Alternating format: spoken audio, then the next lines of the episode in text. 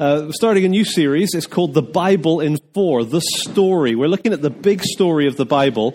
And the goal is that we're going to cover the whole Bible and make sense of the whole Bible over four weeks. Actually, in a way, we're going to do it four times. And you might say that's impossible. There's no way that we can do that. The Bible is a huge book, right? It's, in fact, it's 66 books.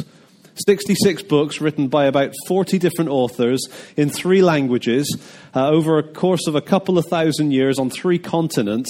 And they didn't know, most of them did not know they were writing to be included in this. So, how is it possible that there even is a story, let alone that we can cover it? Well, actually, the amazing thing that we discover when we start getting into the Bible, and really this is going to be an invitation, a four week invitation to get your Bible open and to read it and, and to get, uh, get, kind of let it flow through you. Uh, the, the thing that we discover is that even with all the diversity of authors and languages and, and all that stuff, it's been translated into English. Praise the Lord. And we have it. And what we discover as we read it is that this is not some kind of mishmash. This isn't just some kind of eclectic collection of religious writings, but actually this has a coherent story. Because as the people were writing, God was working through them. He was, a technical term, he was superintending the whole process so that the product that they wrote, the end product, in its original language, in its original text, is absolutely perfect. It is exactly what God wanted us to have.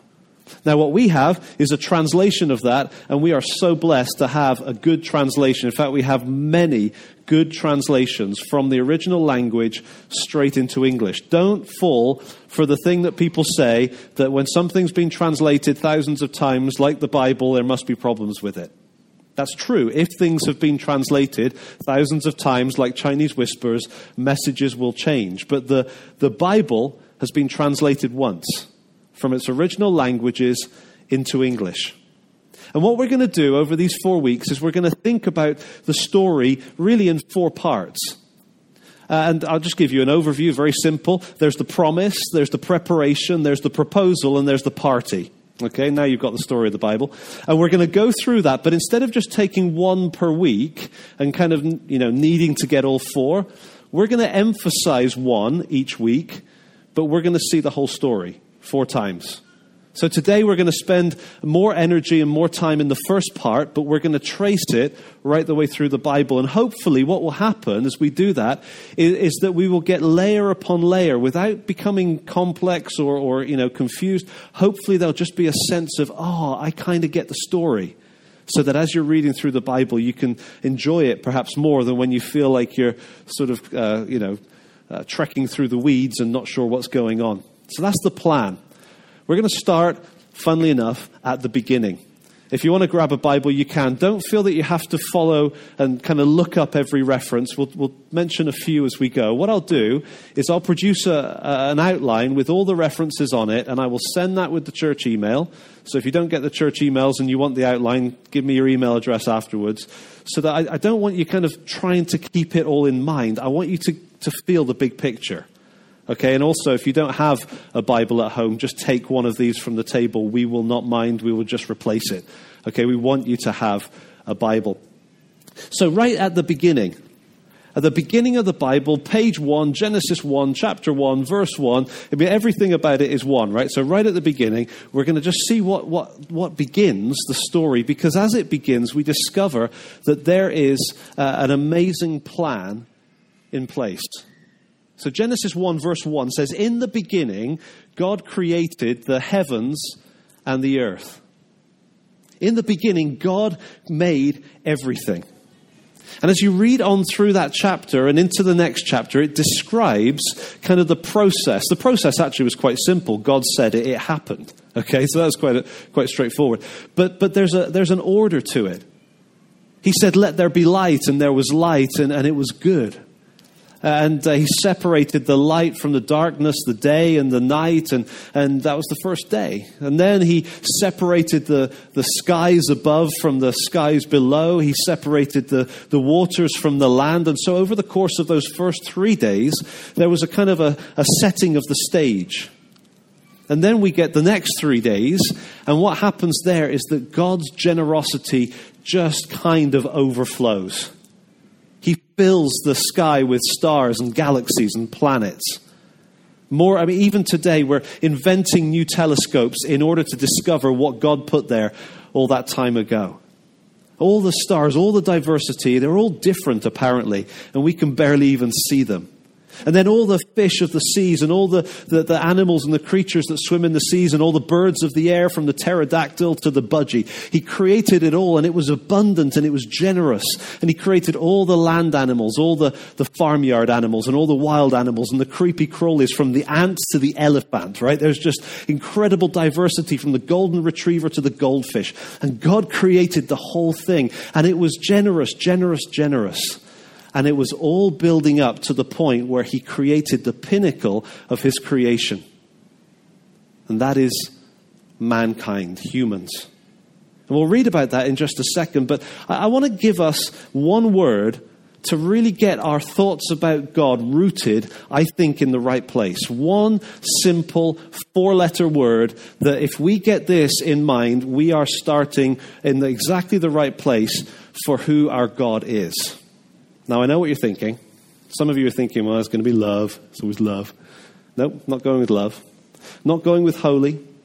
I'll tell you the word that I'm going to go with. The, the one four letter word that I want us to have absolutely seared into our souls today to get a sense of the story of the Bible. It's the word give. God is a giving God. It's easy to look at the, the account of creation and, and be amazed by God's power. And of course, that was incredible power. But it was incredible generosity too. He gave and he gave and he gave and he gave. And if God wasn't a giving God, we wouldn't have had the creation. And so when we get through to the end of the first chapter and we get the introduction of humanity, let me read the words to you because this is uh, really it's astonishing. If, if we were literally starting from scratch, something would jump off the page at us here.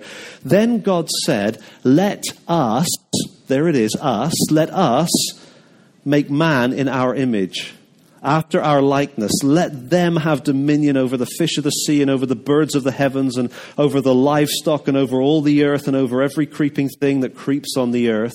So God created man in his own image.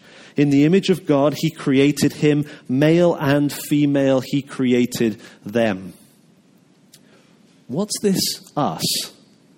Why is God speaking and saying us and our? Why is it that, that humans are created in the image of God, male and female?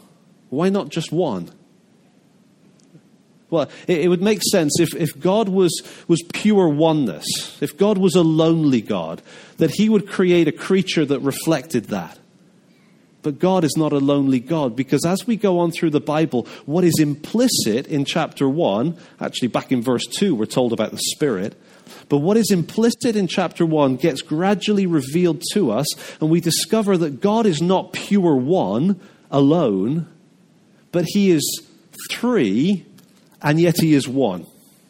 That's where the you know Christianity gets slightly complicated. That God is three in the sense that there is the Father and the Son and the Spirit. and the three are in this perfect loving relationship. There's a, a tightness and a closeness, and it's marked by giving. The Father giving glory to the Son because he loves him. The Son giving glory to the Father because he loves him the, the love and the givingness of God, if you like, existed before there was any creation, and it's the very reason there was a creation. And so, God, out of the, the giving nature that He has, overflowed in the generosity of creation. And at the pinnacle of creation, he created humanity, male and female, so that they could be united together, so that they could be uh, completely connected and one, and yet distinct from each other. It's a beautiful picture, and it's a picture that represents God, that we, each of us, as individuals, we reflect God's nature because we too are relational like He is. And especially when you have a wife expressing respect and love for husband, there's an even greater picture there. All of us reflecting the image of God. As you go into chapter 2, you get a little bit more detail. There's Adam. the first man, and he's naming the animals. And there's a pair of sheep and a pair of giraffes and a pair of donkeys and a pair of whatevers, and he's naming them. And after a while, it becomes painfully obvious that each one has its companion, but he's alone. And for the first time in the whole account of creation, God says, It is not good. He said, It's good, it's good, it's good, it's good. All the way through, it's been good. And then he says, It is not good for man to be alone. And so he put Adam to sleep, took a rib out, formed and fashioned Eve, brought Eve to Adam, and that is the high point. That is the finale, the, the, the, real climax of the creation story. When Adam lays eyes on his bride, he is blown away. She is now bone of my bones, flesh of my flesh. I mean, she's come from man, so let's call her woman. And he's just, he can't even find words for it. He's so amazed. And it says they were naked and they were not ashamed. The pinnacle of God's creation is a man and a woman united together, the Spirit of God uniting them with one another and communicating between them and God so that they can have a delightful relationship with God. And, and here's the thing if we grasp the significance of the first two chapters of the Bible, it will affect every single day of our lives. It's God's design for us to be in this world. When people get the idea that Christianity is all about floating on clouds for eternity with angels and harps, that's a little bit weird because the Bible doesn't give us that. The Bible says that God's plan is for us to be on the earth it's God's plan for us to, uh, to enjoy creation and to look after creation. It's God's plan for us to be in charge of it in a good way. The animals had no problem with somebody made in the image of God being uh, sort of God's representative over them. They were barking and yapping and celebrating that there was someone who would reflect the generosity of the giving God to be in charge. And so when we take care of creation, when we go to work, there's an implicit value in that. When we raise our children, when we do the mundane things like cutting the grass, all the stuff of life has implicit value because God created this world and He put us in it to care for it, to work in it, and to do so in the context of relationships, friendships, marriage, uh, the, the family relationships. That's part of the design. And it's all part of the design to do that in relationship with Him. And once you put those pieces in place, you have a beautiful and a satisfying and a perfect picture. God's plan was rich and it was full. And it was for us to enjoy Him and to enjoy everything that He gave because He's a giving God. And because He's a giving God, therefore there's a creation. But then comes a problem. The Bible, uh, Ron, my, my friend says, uh, our friend, he says, you know, the Bible is the most ungodly book. Two chapters of perfect, and the rest is full of sin. kind of true, isn't it? From chapter 3 onwards, everything is corrupted, everything gets messed up. And so instead of being in relationship with God and relationship with each other and in a healthy relationship, if that's the right word, with creation, instead of that, suddenly humanity is completely messed with. And this is why we need to live every day in light of Genesis 1 and 2, pausing and looking at the stars, looking at the, the beauty of creation, enjoying work, if we can manage that, enjoying one another, enjoying the fullness of what God's given us. But if we're going to make sense of why it's not always thrilling, then we need to remember Genesis 3, because that's where sin entered into the story. When sin came in, it corrupted everything. Let me just read a little bit of it to you. Genesis chapter 3, first verse says, Now the serpent was more crafty than any other beast of the field that the Lord God had made. You might say, well, how? if it's perfect, where did, where did the serpent come from? Well, I keep reading through the Bible. Eventually, you get to a book called Ezekiel, and right in the middle of that, it explains how this angel that was right in the presence of God suddenly started looking at himself and was captivated by himself and became a, a rebel against God. And so here he comes to introduce rebellion to humanity. And so there's Eve in the garden, and, uh, and uh, everything's wonderful. There's an abundance of fruit trees. There's a lovely husband. Everything's great. And the serpent comes in and says, Did God really say? And she gets engaged in this conversation about what God had actually said. And instead of what God had said, now her attention is diverted and distracted. She's drawn to this tree, the one tree that God said, Don't eat from that. If you eat from that, in that day you will die. And now she's looking at it. And the serpent draws her in. God didn't really mean that. You can't trust him. You, you don't, don't believe what he says, believe what I say. After all, look at me. I'm alive and I'm on the other side. And, and she got drawn in and she looked at the tree and she looked at the fruit and she, she liked what she saw. She was attracted. Because it's not so much the fruit that was the, the ultimate desire, it was the desire that was offered by the serpent. You can be like God. Instead of being reliant on Him and in this kind of weird situation, relationship, instead you can be independent and you can do your own thing. You can make up your own mind. You can choose your own rules. You can decide what's best for you. Wouldn't it be better to be the center of the universe instead of just a little human? And she was drawn in, and it says she was deceived, and she took the fruit and she ate. And she gave some to her husband who was there with her, and he ate. And in that moment, their eyes were opened, and they were naked, and they were ashamed, and they started to hide themselves. Everything went wrong. They thought they were going to get godlikeness, and instead they got nakedness and inadequacy and broken relationships and death. God said that in the day you eat of it, you will die. They thought, no, we won't. And they took it and they died just like that. Now, they didn't die physically, that, they lasted for quite a long time, although it was downhill. But they died in that moment spiritually because the Spirit of God, who had been there in their midst, withdrew and their hearts turned to ice as far as God was concerned. They became dead, stony hearted toward Him. They felt guilty, and so the combination of guilt and stone hearts and the loss of the Spirit, suddenly they're hiding. Trying to, trying to cover up so that no one could see, so they couldn't see each other. It's embarrassing. I don't want you to see me. And God came walking into the garden and they hid behind the trees. And you know what? For the last thousands and thousands of years, every single one of us is living in light of that.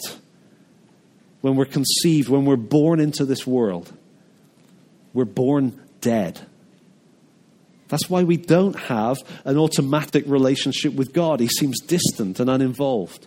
It's why we struggle to have relationships with each other if I, if I let you know about the real me, you'll hate me. Who was it? I, was, I, heard recently somebody who gave this really grand introduction to a famous preacher, and he came up and he said, If you could see inside of me, you would spit in my face, which I thought was kind of a cool line for the start of a sermon. But, but that's the truth, isn't it? That all of us feel that way, that if I let the real me show, no one will love me, and so we put on an act. So we, we, we put on our best, not just our best clothes, but our best act to say, I've got it together. I'm cool. Yeah, I knew that. Yeah, I knew that too. No, that's fine. I knew that as well. And we act like everything is together, but actually on the inside, we're dead unless we're given life from God. There's a deadness to life. There's a kind of a zombiness that God seems distant and life seems frustrating and work seems futile and everything seems to fall short of what it could be or should be. That was the problem. And I suppose the question then is if you were God, which you're not, if you were God, what would you do? If you had just given from yourself to the, you've not just given to creation, you'd given creation and you'd put the man and the woman right at the center of it and you'd given them everything they could possibly need. And all you, all you desire and all you ask is that from free hearts, they love you back. You don't force it, you can never force love. That's why the tree was there that they shouldn't have eaten from. God doesn't force it. The moment you take someone captive and lock the door and treat them as a spouse, it's never treated as a relationship. It's treated as a crime, isn't it? It's wrong to do that. And God is a gentleman, and so God gave everything that He could to these humans uh, to invite them into the richness of His own relationship and they spurned it. They shook their faces in his uh, fists in his face, and they, they, they were just, we don't want you. We want to be God. We don't want you. We want your position. We don't want you. We want your stuff. And if you were God, what would you do? I, I kind of think if, if I was God, my gut reaction would be the same as it is when my computer refuses to follow my instructions. You know, I've got this computer that has been a wonderful servant for four or five years, but recently it's starting to have some issues. And so I can say something very simple like, please open my email. And then it goes into this frozen state of rebellion against me. And I'm like, after all I've done for it. And, and so it just sits there and mocks me with this little spinny thing. Uh, and you know what I do? Press the power button and I reboot. I win. I'm in charge and I am going to get you to start again because that is not the way you're going to act. Right? And if you were God, wouldn't you have done that for Adam and Eve? After everything I've given you, you've shaken your fist in my face. You've dared to claim my throne and my position. You've mocked me. You've, you've, you've, you've treated me as if I'm nothing. Uh, and, and so I'm just going to wipe it out. I'm just going to start again. And here's the amazing thing that, that I want us to think about today. As you read through the Bible, you'll discover that time and time and time again, when sin just grows and grows and kind of belches out towards God in the most hideous way, he leans forward. And instead of, instead of wiping it out, instead of destroying, he leans forward and he gives. Because that's his nature. He gives promise. The sin grows, he gives promise. The sin grows some more, he gives more promise. God not only had a wonderful plan, but he was willing to do whatever it took to achieve it. Whatever it takes for men and women to be in relationship with him from free hearts loving him. But the problem is that we're born with hearts that are completely self absorbed. I am the center of the universe. I am the captain of my destiny. I am the master of whatever's going on around me. And God says, you know what? I can take care of that. And I wonder if the serpent laughed. I wonder if the serpent laughed when, when God declared his plan, because it comes in Genesis chapter 3, verse 15. This is where sin has, has just really come up and uh, slapped God in the face. And his response in the midst of all that he says, he speaks to the serpent and he says, I will put enmity, that is animosity, between you and the woman. Between your offspring, I'm going to use the word seed because it works better, but it's the same thing. Between your seed and her seed, he, the seed of the woman, will crush your head. You shall bruise his heel. There's the promise. God didn't need to promise. He could have pressed power button and rebooted. But instead, he leaned in and he promised. And he, he introduced something here that is absolutely amazing. He said, You know what? I'm going to take care of the sin problem. I'm going to deal with the serpent. But actually, it's not going to be uh, just me from a distance. It's going to be the seed of the woman. It's by a human that the problem's going to be solved. And I, I think Adam and Eve must have been scratching their heads, thinking, well, there's only two of us and we've not got a particularly good record. How are you going to get such a human? I wonder if the serpent kind of mocked inside, like, there's no way. I've already proven that I can defeat humans, but God is God, and He is not going to be mocked. He is not going to be replaced. And He leans in and He says, I've got a plan, and it's the seed of the woman. I'm going to give a deliverer to deal with sin, and it's going to be a human. The story goes on, and as you walk your way through the story of Genesis, you discover that the earth fills with people and the people are all shaking their fists at God. There's absolute, outright rebellion against God, and it is hideous to the point where God says, you know what, I've got to deal with this. I've got to wipe this world clean. And so you might think, well, there's a reboot. It's not. But he does flood the earth and wipe out the entire human race except for eight people Noah, his wife, three sons, their wives. And then, after they come out of that uh, rescue ship that he provided for them, he gives more of his promise. So, the, the sin promise of the seed, uh, sin again in a greater worldwide way, more promise. This time, he says, you know what? It's not just going to be a human that's going to deal with this. It's going to come from one of the sons of Noah. And it's very kind of a cryptic little verse that he gives, but he says that it's in the tents of Shem, which is one of the three sons of Noah, that he, God, is going to dwell. Now we're scratching our heads. How does that work? It's the human and it's God. And this human God is going to come in the line of Shem. Now, you, you might say, what's Shem? Uh, that's not us. I, I, think most of us are Japhethites, for what it's worth. There's also the Ham descendants and all the nations that came from them. But the Shem line is what gives us eventually the Semitic races. Ever heard the word Semitic? Jewish? That part of the Shem line. It's going to be Jewish. Let's use a simple term for it.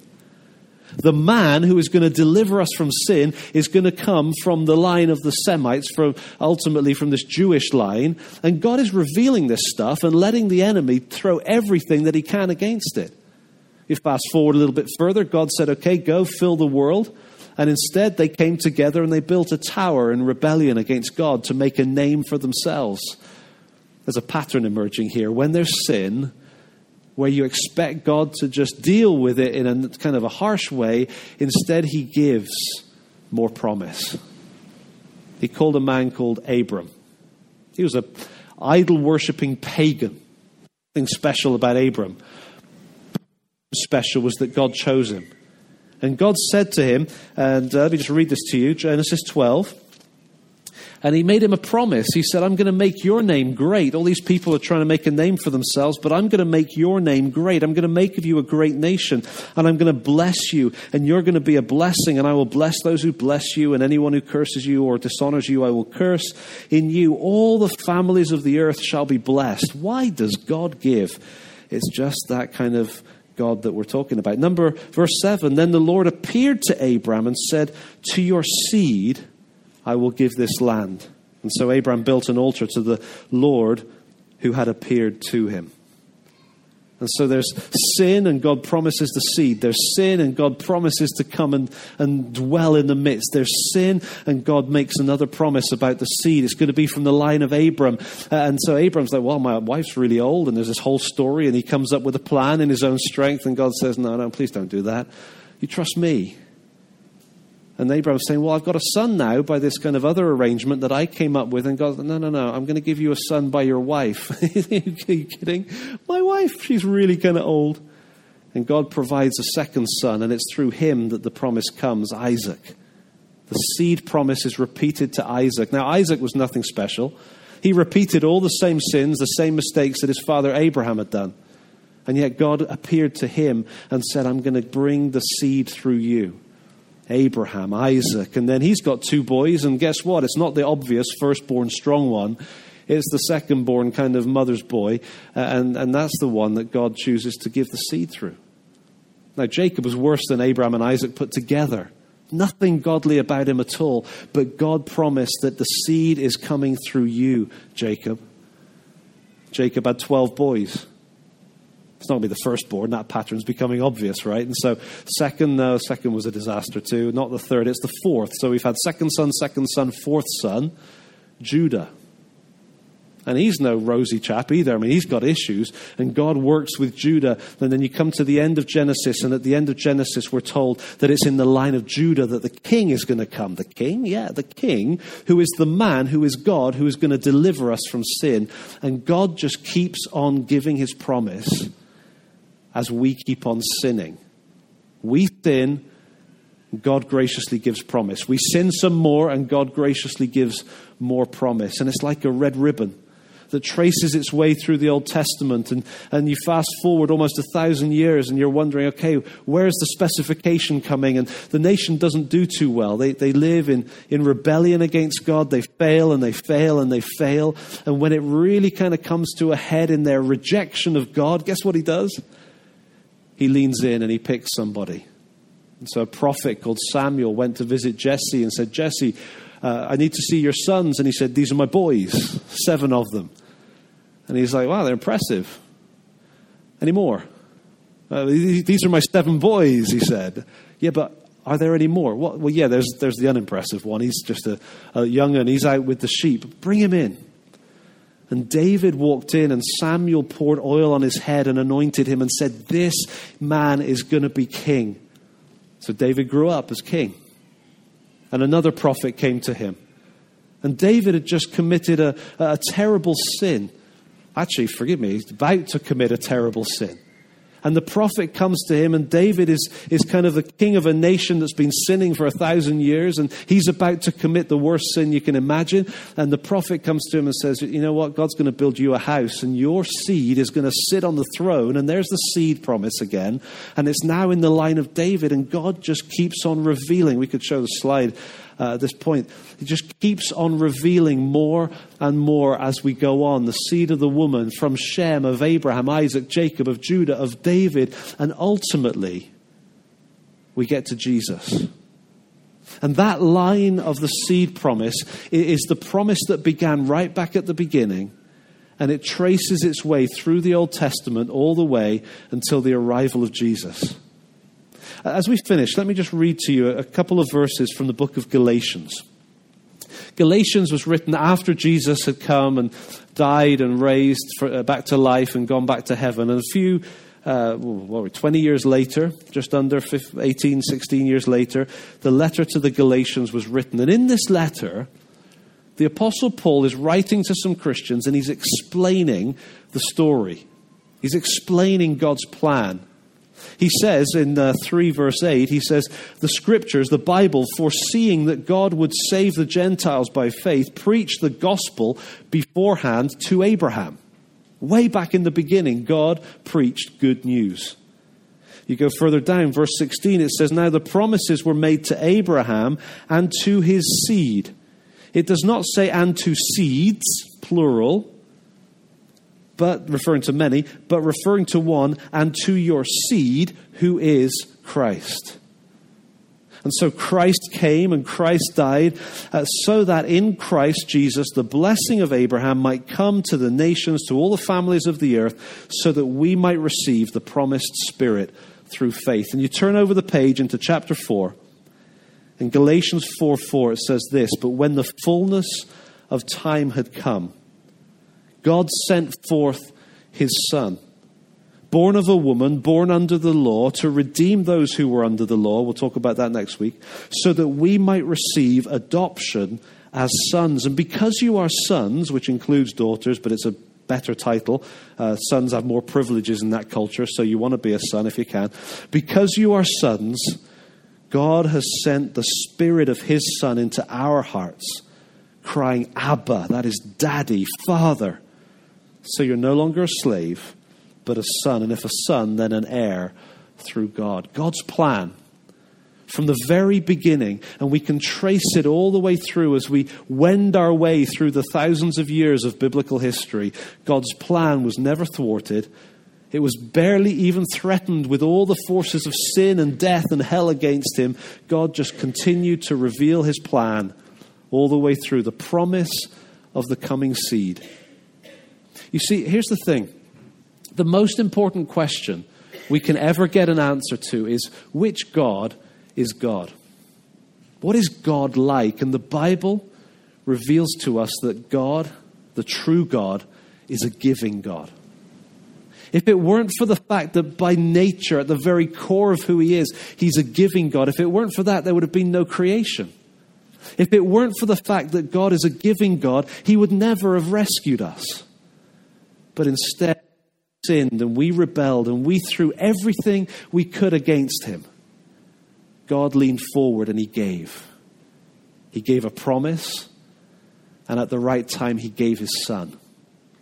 God gave the most treasured thing that he had. He gave his son for us. Jesus came and he gave his life for us. He went all the way to the cross and he died the death that we deserved so that we could have our sins forgiven, so that we could receive new hearts that would love God, so that we could receive back the promised Holy Spirit and be brought back into relationship with God, which is what we were created for in the first place. It was God's plan. And that God's promise worked all the way through that, and it worked because He gives. He gives, He gives, and he gives again. The Father gave the Son, the Son gave his life so that we could receive from God the Spirit, so that we could receive the privilege of what Jesus has always had to be a child of God, to be able to speak to his Father with the total intimacy of a child on its father's lap as Jesus addresses the Father and just calls him Abba. because of God's promise, we have that privilege. On Father's Day, the greatest Father is the Father, God the Father, who gives. Who gives even when we rebel, who gives even when we sin, who gives even when we shake our fists in his face and live in rebellion, he gives. He gives his promise, he gives his son, and the son comes and gives his life, and we've been given the privilege of calling God Dad. That's a Father's Day privilege for every one of us. No matter what our earthly father was like or is like, we have a perfect heavenly father who gives, and we can call him Dad. That's the promise. It winds its way through Scripture. Next week, we're going to think about the preparation, all that was going on in anticipation of the coming of Jesus Christ. But this week, let me encourage you take time to enjoy creation. Take time to enjoy relationships. Take time even to enjoy work if you have the privilege of having work. Recognizing that God gave all that, and it's only as we're brought back into relationship with Him that all of those things can be satisfying. That all of those things can have value even when sin seems to mess it all up. We have a God who gives. Let's give Him thanks right now.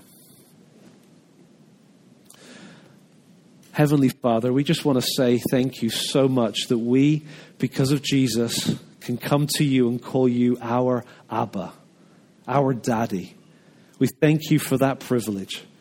And we pray that this week we would be aware not only of the sin and the mess and the, the, the, the frustration of life, but make us aware of the richness of your creation of your beautiful, perfect plan that is only experienced fully when from free hearts we love you. We love you, Lord. We love you, Father, because of Jesus. I pray that over these next three weeks, as we look at the Bible and think about its big story, that the story would grip us and that you would draw us closer to you. We pray in Jesus' name. Amen.